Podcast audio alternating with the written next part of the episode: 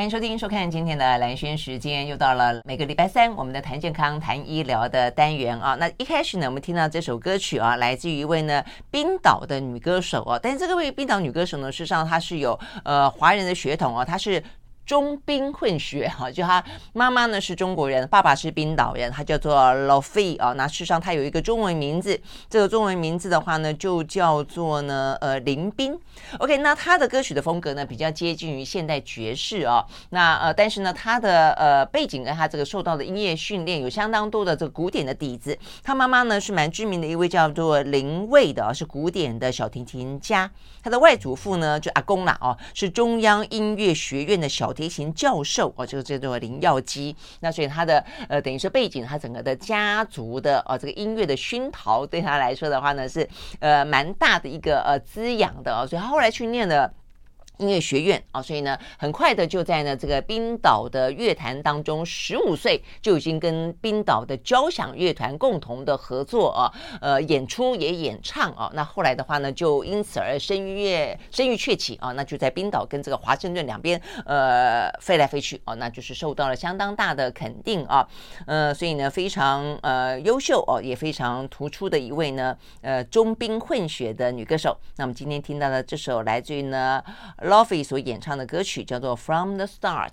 OK，好，那我们呢今天呢现场要邀请到的来谈健康的话题哦，我们要锁定一个呢，似乎在这些年来了哦，就越来越多的呃小朋友哦被关心到他的呃学习是不是可能有点迟缓啦，或者说他有一些学习当中有一些呃过程当中的呃无法专注啦，或者说他有一些呢比较一些属于脑结构的一些病症啦，甚至有些是属于精神上的疾病啦，都受到关注。比方说。呃，什么自闭症啊、妥瑞症啊、呃，亚斯伯格症啊，等等等啊，那这一部分的话呢，看起来好像越来越多。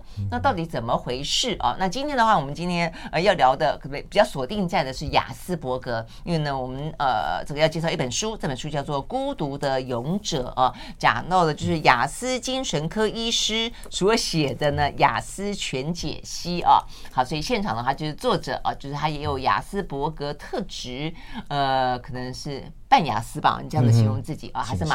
哎，对对，马大元医师哦，到我们的现场来。Hello，这个马医师你好，蓝萱姐好，大家好。嗯，OK，好。那呃，实际上你你算是精神科医师嘛？对，精神科医师、呃。上次也有来，我觉得好几年前来聊过，讲、嗯、到什么导演症候群啊，就是一个心理现象，心里有一些小小剧场就是了 哈。但现在讲的可能不只是心理的小剧场，而是说现在的呃孩子们好像越来越多有类似。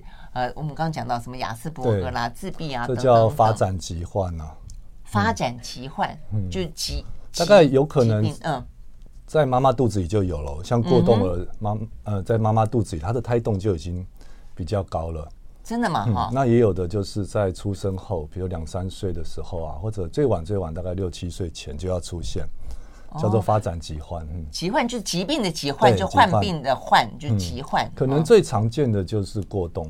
注意力不足跟过动嘛，嗯哼，然后再来可能我我觉得就是这个泛泛自闭症雅思，哦，哎，所以雅思算是犯自泛自闭症，对，它是在自闭症这个现在叫光谱或者叫大呃，就是它是一个大家族哈，嗯，所以呃，我们精神科的疾病就很少说有有或没有，对不对？像这次的新冠，你可以说有或没有嘛，不会说好像有点新冠。啊，对，因为你验，只要快筛一下，有没有就知道了。对，有或没有，不会落于中间，但症状会有差异了哈。但是疾病诊断是有或没有。嗯。但是我觉得我们精神科像忧郁、焦虑都是，它是一个连续性的，对不对？就我可以说我有点忧郁，我有点焦虑，嗯，跟疾病是，对，它是一个连续性。那呃，自闭这个大家族它是这样子哦，最严重就是自闭症，嗯，可能连嗯呃言语语言的能力都没有发展出来。就需要别人照顾，OK，嗯，所以可能就在一些机构，好，那呃，再往上，智商七十以上的自闭叫高功能自闭，嗯嗯，所以所谓高功能自闭不是厉害的自闭哦，就只是说语言比较 OK，或者是呃智商比较 OK 哈，然后可以照顾自己的自闭，嗯，那再往上才是雅思，OK，好，所以雅思是这个自闭这个光谱或者这个大家族里面。算功能最好的一群。哦，它功能所谓的意思，功能就是说在生活当中可以自理、嗯、可以自自我照顾，然后，嗯、然后语言是语言功能也 OK。可他们的呃雅思人的典型的雅思人的这个语音有有一点点听得出来。语音啊，真的、啊。比如说过度标准，哦，哦，然后或者是呃这个呃声量音量的控制，嗯哼，对不对？有时候讲话讲的很开心就很大声，然后就说哎你你你有生气吗？哎没有没有哦，我只是呃讲的很开心，就声量的控制。嗯 OK，那所以你刚刚讲的泛自闭症当中，那所以高功能也包括。高智商嘛，因为你刚刚一路这样讲下来，呃、一路呃，好像所以雅斯它有两个特征啊，哈、嗯，一个就是它的通常啊，哈，通常会有一些特殊的功能，嗯，可能是呃数学啊，可能是记忆力，哦哦，可能是哇那种绝对音准啊，好，就会有一个特别的功能，然后呃，所以你刚刚在讲到功能性的时候，我我记得印象中就是过去，但是你会讲说那个智。智力是七十，但是高功能又不算。那个是用认知去做分分别。因为以前有一部电影《雨人》嘛，对不对？雨人达斯汀·霍夫曼演的那个，他就他就应该算是雅思喽，他就不算是高功能，因为他太聪明了。可以可以用现在标准可以算雅思，因为他的他有语言能力嘛。对，他有语言能力。只是说在最新版的诊断手册，这个雅思就拿掉了啦。但是我觉得雅思还是一个。什么叫做雅思就拿掉了？呃，就他就是觉得。自闭症它是一个连续性，那就全部都叫泛自闭症就好了。哦，嗯、这样子，对，okay、所以就把雅思特别拿掉。但是我觉得雅思还是一个很不错的概念。哦，所以他在整个整个你们精神医学当中，已经没有一个叫做亚斯伯格症的人了。嗯、这样子，哦，就没有一个泛雅思，不是泛泛泛自闭。哦，这样子。所以呃，像因为我的诊所在竹科那附近，对，我就很快的就发现，哎，竹科人的三合一。对，在这个书里面也提到一点，真的很特别哦。他讲到说呢，竹科里面的话呢，因为竹科都是很顶尖的工程理工人才进去那个地方，所以那种人其实呢，具有雅思特质的很多。好，所以我们休息了呢，再回来。所以足科人是一个什么样的状况？三合一又是什么？我们马上来聊。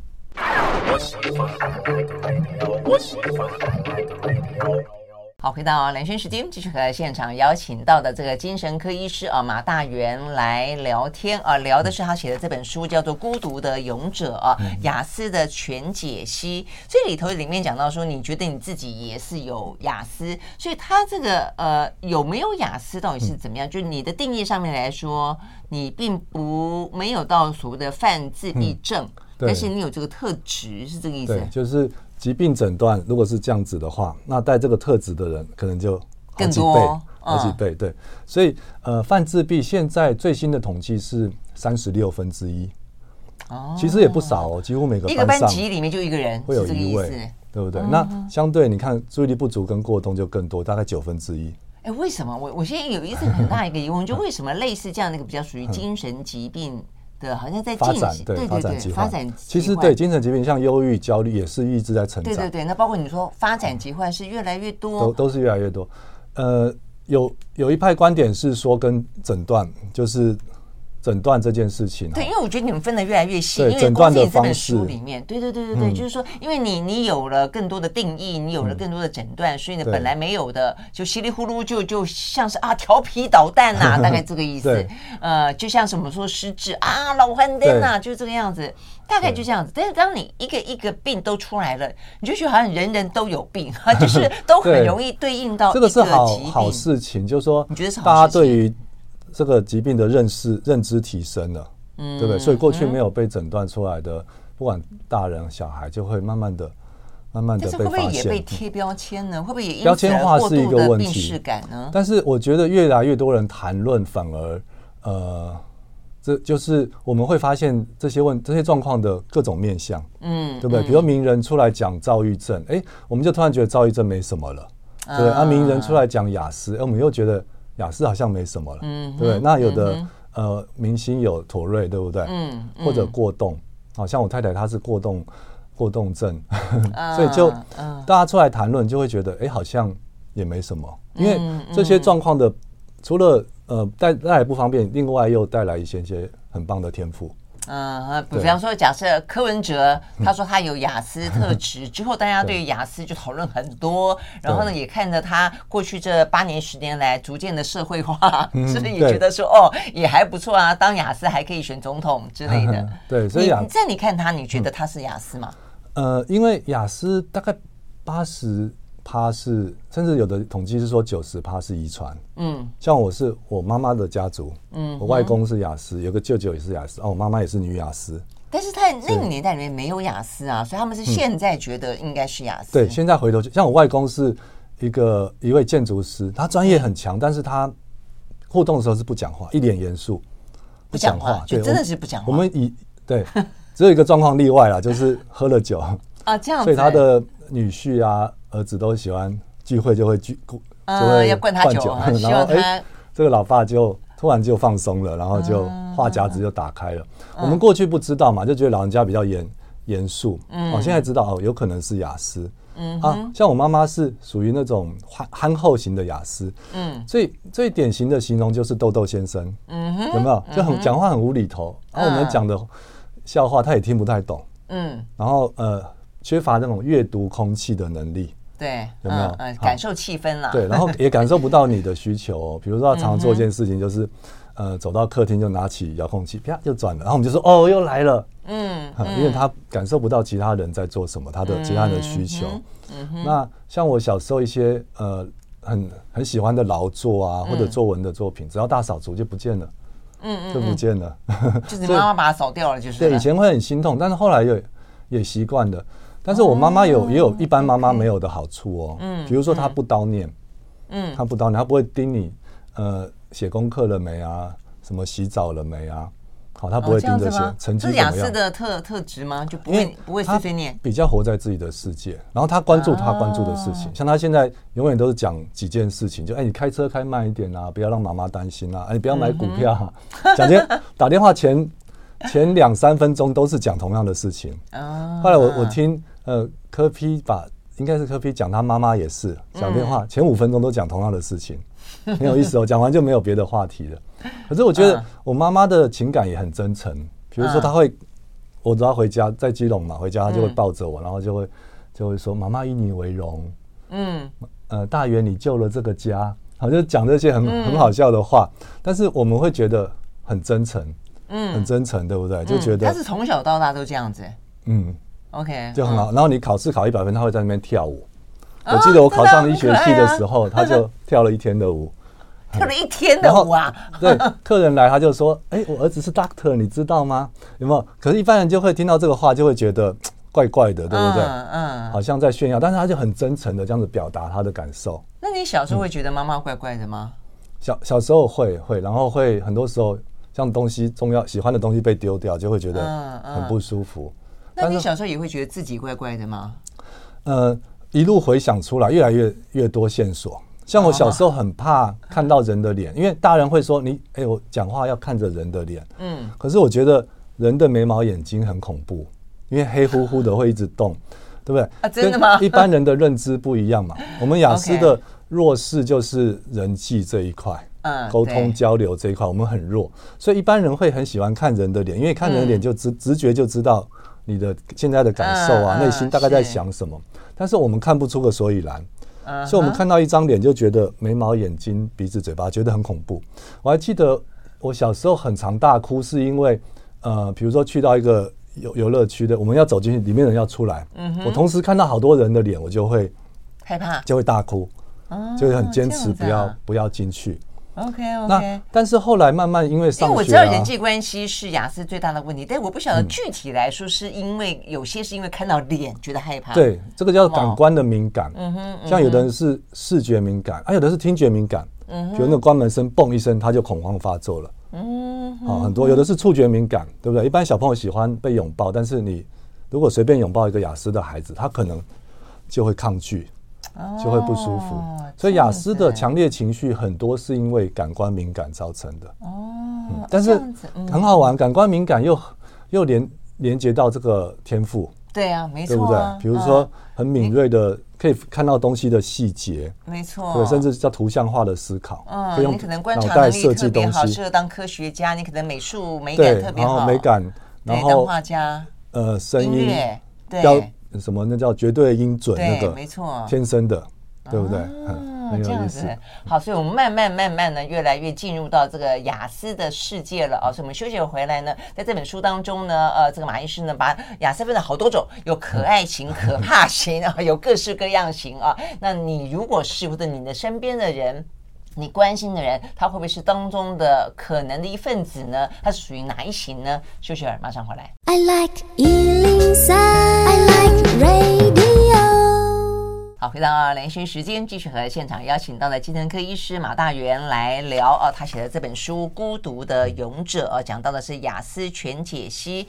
呃，所以听起来，孤独的勇者就就相当程度的定义了某种雅思的特质啦，嗯、就是说他可能人际关系上面会比较不擅长。嗯、坦白讲，我小时候我会觉得我这个人际关系不太擅长，嗯、但是可能距离雅思还有一段啦，就是说不太喜欢。见太多人，然后呢，不太擅长跟人家打交道，而且也不太喜欢，很喜欢自己一个人。但我相信对雅思来说，可能有更清楚的，而且更强烈的这方面的类似的一些呃症状或定义吧，对不对？是什么？所以雅思人最弱的就是人际互动，嗯哼，或者沟通表达这个能力，嗯嗯，好，或者就是我们讲的同理心啦，嗯，就同理，就了解眼前的这个人就很难了，那更何况是一群人。对不对？Uh huh. 所以你看哦，这里书里面说一般人叫做 NT，叫 neurotypical，嗯，典型神经的一群人嘛，哈。你看一般 NT，尤其是女生聚在一起，大概在聊什么？十之八九都是人际上面对不对？哎，对，对啊，哎，她听说她跟她老公又吵架，对啊，我就说这个人不适合，不习惯这种东西，对，有没有？从小到大都不习惯。但是一般 NT 非常开心聊这些，叫做八卦嘛。OK，而且更厉害的就是，嗯，八卦都记得。记得很熟，都记得很熟，再多资讯都记得很熟，然后再再跟另外一个人讲，又可以添油加醋，对不对？讲的又更精彩。我是听得哇！但是我们雅思人对于人际几乎没有兴趣，所以看你看一个小孩子，如果很小的时候，比如说五岁就可以叫出所有汽车的名字，或者台北捷运已经全部背起来，对，那几乎他就是雅思。好，然后看他玩什么。好，如果是一般人很多玩具的话，他很自然、很自动就会进进入一个。家家酒的状态会有故事，爸爸妈妈小孩，嗯，然后好人坏人的，他会模拟，比如说你为什么打我？我要找我朋友朋友来帮我，我来救你的，耶，我们打赢了。他会帮每个人配音，嗯嗯、等于说他知道每个人好人有什么想法，坏人有什么想法，嗯、好人的个性，坏人的个性，对不对？嗯、爸爸会想什么，妈妈会说什么，对不对？这是一个很庞大的呃资料库，对，所以一般人的大脑。这方面发展很快，嗯哼，而且很健全。我估计大概百分之六七十的大脑都在处理人际，嗯嗯。那雅思，你看，我估计可能只有百分之十的大脑处理这一块，嗯哼。那所以相对就会出现一件事情，就是其他的大脑，哎，就可以做很多更专注、有有趣、知识、专业类的事情了。嗯哼。好，所以你看一个小朋友，如果呃他在玩游戏，大概就是比如说车子，他就会赛跑。嗯，或者照颜色分类，嗯、或者是哇，那个乐高可以组到很惊人，嗯哼，对不对？嗯、像一个城市一样，嗯，对，好，所以雅思人他的大脑很多很多部位都在处理呃他喜欢的领域，OK，所以很多呃有时候说雅思又会跟注意力不足呃不好分，那其实很很容易分，就是呃雅思人他的注意力是选择性的，嗯哼，喜欢的超喜欢，嗯，而且你会看到一个现象叫做过度分享。嗯哼，比如说他喜欢火车，嗯，很多铁道迷是是雅思嘛，哈，对。那呃，过年回家，然后听到大人讲说，哎，你怎么来的？他是说坐火车来，他马上冲过去，你坐什么火车？你坐什么号？莒光号，莒光号，它的马力是多少？对不对？然后他是怎么样呢？车站是什么？对对对，他会一直分享，然后停不下来。OK。嗯，这很常见。OK，好，所以就是人际关系有一些部分就变得非常的呃淡而寡，而不感兴趣，或者甚至会觉得害怕。但另一方面，对他专注喜欢的事情，他又会又会很过度分享，然后又很强大。所以刚刚在一开始我们讲到说，因为呢，马医师是在竹科这个附近开诊所，所以就碰到一大堆竹科人，就发现竹科人很多都有有雅思，就是叫做忧心忡忡的妈妈，出状况的孩子，然后雅思爸爸。嗯，对，为什么是雅思爸爸？因为雅思人才多，对，第一个对，男生是女生的两倍以上，嗯，然后再来就是，呃，大概我觉得多数雅思人他们的理工头脑是比较好，嗯，数理就是永远就是班上的前三名嘛，嗯，对不对？然后有的是记忆力超强，嗯，看看东西过目不忘，好，所以你很难拼过他们，所以他们可以进最好的学校，有最棒的学历，然后就被网罗。如果是国外，就是呃像戏骨，嗯嗯嗯，那在台湾就是就是竹科，嗯嗯，那他们的头脑很聪明，在工作上有很棒的表现，但是用这么聪明的头脑跟家人互动，哇，就会很惨烈，嗯，就会非常非常惨烈。比方，比如说有两种，一种是他会觉得。没办法捉捉摸太太在想什么，孩子在想什么，嗯哼，对不对？然后我一开口，好像就会被大家嫌，嗯，好，然后他就慢慢的就不太参与家里的事务了，啊，这叫缺席的爸爸，OK，缺席的爸爸哈。那另外一种就是，呃，尤其是很聪明又当过主管的雅思，嗯，好，在外面呼风唤雨嘛，哈，那回到家就会觉得我还管不动你们吗？嗯哼，所以就就会变成家里的暴君，就你们吃我的、喝我的、穿我的，那你就必须听我的。哇塞哦！对，甚至 甚至有的这样子的雅思男生，对，他是在外面跟回到家是不一样的哦，在外面是彬彬有礼。OK，那回到家，你训练成懂得整个社交，但是他的本质或许未必是。所以为什么有那个叫做卡珊德拉症候群？嗯就是他呃太太跟其他人讲说，哇，我我现在在家里多么可怕，多么大男人，嗯，多么管东管西，但是他的朋友就说没有啊，我们看他都还好啊，对人都很和善啊。啊，因为呀，他出去，他知道他要他要社会化嘛，是。那回到家就不想忍，就想回到原本的自我。所以卡卡珊卡珊德拉症候群讲的是什么？是煤气灯他是说，嗯，他是说，呃，我我讲的事情没有人想相信，对，没有人觉得是真的，嗯嗯，所以只能默默承受，就有点被。不过这个讲的是在男女的家庭关系当中，女性被一个很强势的男性。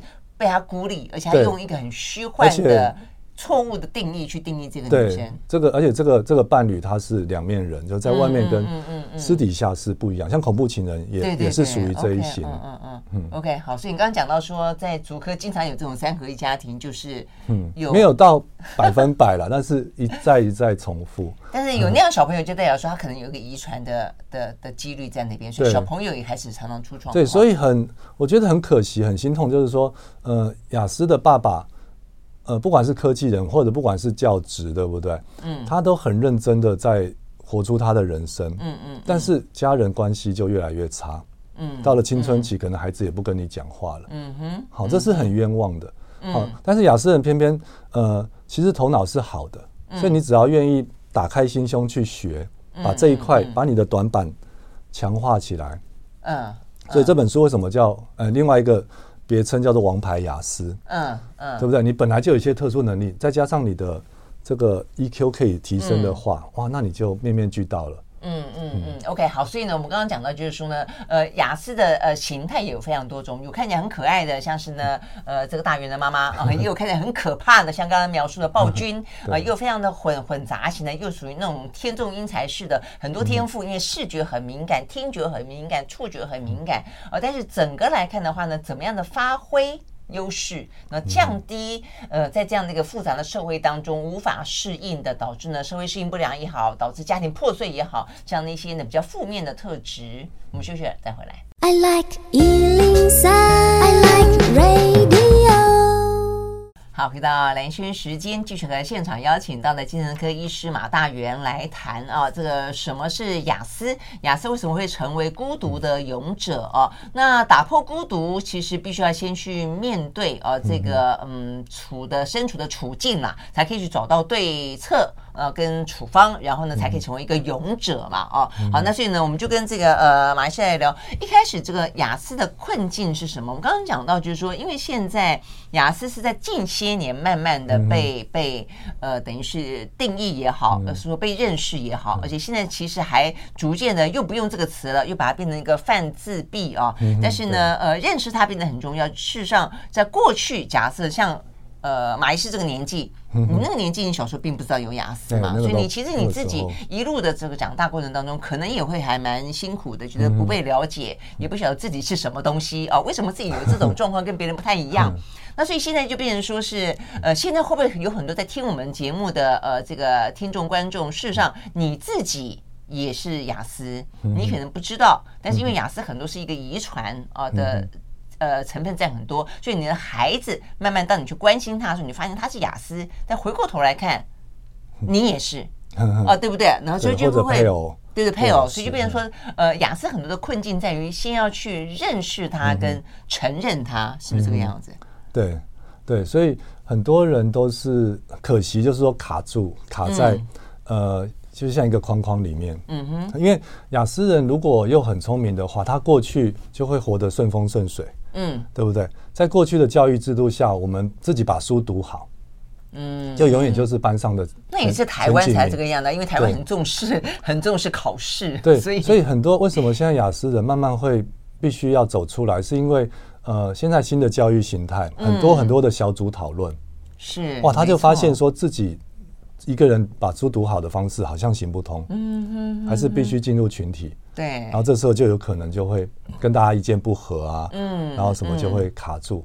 像我小时候就是每次都是头脑会自己用头脑去想，嗯，不太用心去感受，然后就就讲出自己很奇怪的见解，嗯哼，比如说我高中的时候还还犯这种错，就大家很热，我读建中嘛，嗯，建中有一个很有趣的传统活动就是合唱比赛，嗯哼，然后大家就会很热衷的。去参与，花好多时间，班会什么都在讨论。嗯，然后我就很不以为然，我就举手说：“哎，各位同学，我们联考有没有考合唱？没有嘛？那我们为什么要花那么多时间？那我觉得大家会附和我，会如梦初醒。然后？就大家大家跟看到外星人一样这样看着我。我长大我才去回想，我才知道说啊，在这么高度竞争的这种压力下，终于有一个活动是。”没有利害关系，对不对？而且那个活动是大家不是在目的，不是在取得前几名，而是快乐、搞笑、变装，什么更改歌词啊。反正你只要我们那时候有个刊物叫《建中青年》嘛，就你只要你的这个，你们班上这个合唱的这个。只要够搞怪，被写到建中青年，哇，你就很光荣，留名青史。这样子，对，这个是群众，呃，就是一群人的一个想法，我我根本感受不到，这叫阅读空气的能力嘛，我们根本就没有，所以就会做一些很突兀的举动啊，嗯，就会显得很格格不入。OK，所以你刚刚讲到说呢，要面对一开始的这个困境，就是你要怎么样去认识，对，很多人是很痛，像我是。呃，我在住院医师的时候就已经知道雅思这个这件事情，嗯、但是一直没有跟自己连接。是结婚后，嗯，结婚后，然后太多奇怪的事情了，比如说去登记结婚那一天，嗯、好，就呃，我太太的爸妈也在哦，嗯哼，然后我只是为了他跟着他为了一个小事，什么图章啊，嗯、还是什么证件没带到，其实回去拿一下十分钟，嗯，我就大吵大闹，哦、我说你没有尽到责任，我这么忙。然后你只是对着清单去准备东西，你都没有尽到责任，那我觉得不应该结这个婚。然后对方的家长在，哎，你就知道很突 很突兀了哈，啊，真的，很突兀，都是用头脑在思考。然后我我太太第一胎嘛，还讲的理直气壮，对，理直气壮，因为我们觉得 我们永远站在对的那一方嘛，嗯嗯嗯，然后他，我觉得这很恐怖，这很恐怖，自己觉得自己永远正义魔人，啊，很多特别在意公平正义，或者会一直盯着一件事情，一直纠结在里面很很多年的，几乎。有可能都是雅思，嗯，好，然后我再讲一个更花的事情，就我太太肚子很大，第一胎，嗯，就是那个阵痛会很多天嘛，嗯、但是又还没有要生，然后晚上十一点回到下班回家，然后准备看电视，然后找不到遥控器，嗯哼，然后抽屉一打开，哇，怎么那么乱？我就叫他下来整理，嗯哼，他肚子这么大，已经在开始阵痛了，嗯，嗯然后他就说，你可不可以让我休息？我说你平常不整理，啊，现在就是这个结果，那你说不整理？我。就是我很累啊，奇怪，那不累吗？他还替你生小孩不累？然后他就讲了一句，就是说你是雅思，你不知道吗？然后我才如梦初醒，就是说把这个临床的这个症状跟我自己这个人去真的你放在一起。精神科医师那么晚你你才这么晚才才这么晚意识到，所以很多人都是如此。嗯，所以你如果你太突兀，当然很早就会察觉到。那但是很多尤其是顺风顺水的人，嗯哼，比如说教授啊、校长啊什么。呃，主管啊，像我们医生，嗯、很多都不知道自己是雅思。但是你的、嗯、你的另外一半，你的家人正在痛苦中，其他人都很痛苦。对，那别人都没有告诉你。所以我就在这边 呼吁大家，就是说，你如果稍微有点察觉，你就打开心胸去认识一下。啊，网络上也有量表嘛，哈、嗯，或者很多资料你去查，好看像不像？嗯嗯。好，大概我的经验，你只要怀疑，你就几乎一定是了。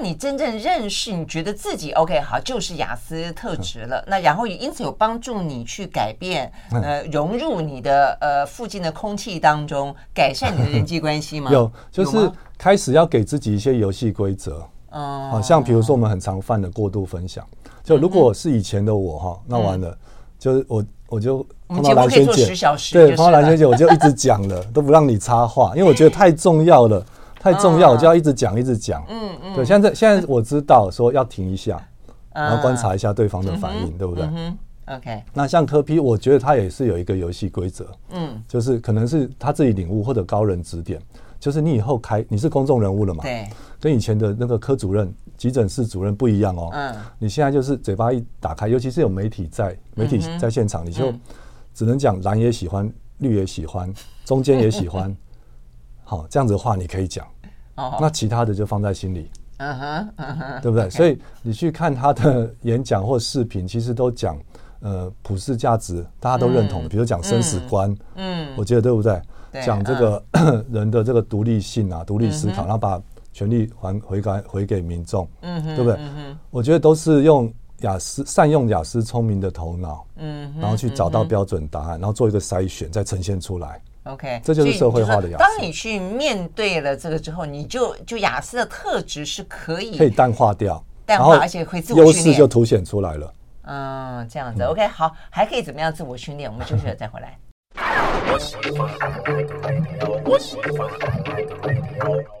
好，回到蓝轩时间，继续和现场邀请到的呃，这个精神科医师马大元来谈雅斯伯格啊，这个呃算是一个特质吧啊。那我们刚刚讲到这样子的人其实还蛮多的啊。那包括呢这个呃马大元医师自己也觉得自己应该就是雅斯特质，自己的家族当中不少人也都是这个样子哦。好，所以他也有他可爱的地方，但他也有他可怕的地方，就端是你怎么样子去认识他，然后可以自我的管理啦，对不对？所以当你刚刚讲说，当你要去承认他是第一件最重要的事，你要承认他，去面对他哦，没有什么不好呃，或者呃羞于启齿也好，碍于什么东西都没有这样的一个，就是当你去面对他，才可以去管理他嘛啊。所以你刚刚讲到说，那管理呃自己的情绪好管理吗？或者说对于成年人跟对于小朋友来说有没有任何的差别？不一样。所以小时候可能要靠周围的大人嗯去发现，然后去做调整。因为我们常讲一句话叫做将心比心嘛，嗯，但对于雅思的孩子。不适用哦，嗯嗯，因为他的感受啊、感官什么、内在的想法都跟你完全不一样。嗯，我讲一个例子哦，有一个老师一进打开门一进教室，哎，小朋友都冲过去打他，打他，打他，哦，打他，对，哦，然后老师就觉得很奇怪啊，就是说，哎，你为什么要打打我？那孩子不会讲，很特别哈，就是雅思的孩子在青春期之前，大概都很难描述内在的历程。嗯，或者刚刚发生什么事情，他也讲不出来。比如谁先动手，他也讲不出来。嗯，所以常常吃闷亏，所以就很生气，然后也讲不出来。那这时候就要靠老师很细心的去观察，嗯，看看刚刚我从开门进去到他打我中间有什么细微的差差异。好，结果原来原因是什么？你知道吗？嗯，是门一打开，光线。阳光照进来，嗯，那我们一般人觉得刺眼嘛，对不对？对，稍微挡一下，哎，老师你来了，对不对？嗯。但是雅思的孩子，阳光一照，他的感受是被打了一巴掌，这么的强烈，这么强啊，哦。然后他本能的就还击。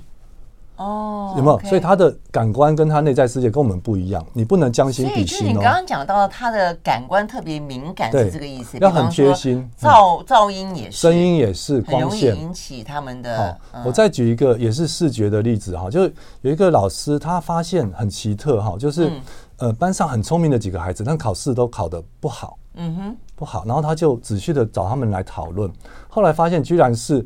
就是白纸黑字的考卷，嗯，那个对比太强了，他可能写五分钟，他的眼睛就累了，所以后面的题目都都都会都没有耐心在写，都这么严重？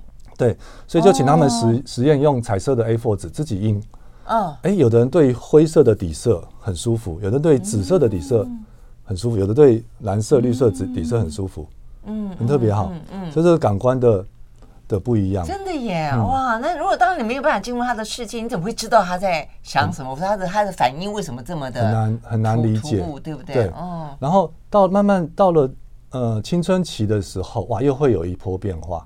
嗯，好，比如说青春期的雅思就会变得脾气更坏、更暴躁，因为荷尔蒙的关系，甚至更固执。对，跟荷尔蒙有关。好，但是有专家发现，呃，跟他的体质有关。体质很常见的是血清素。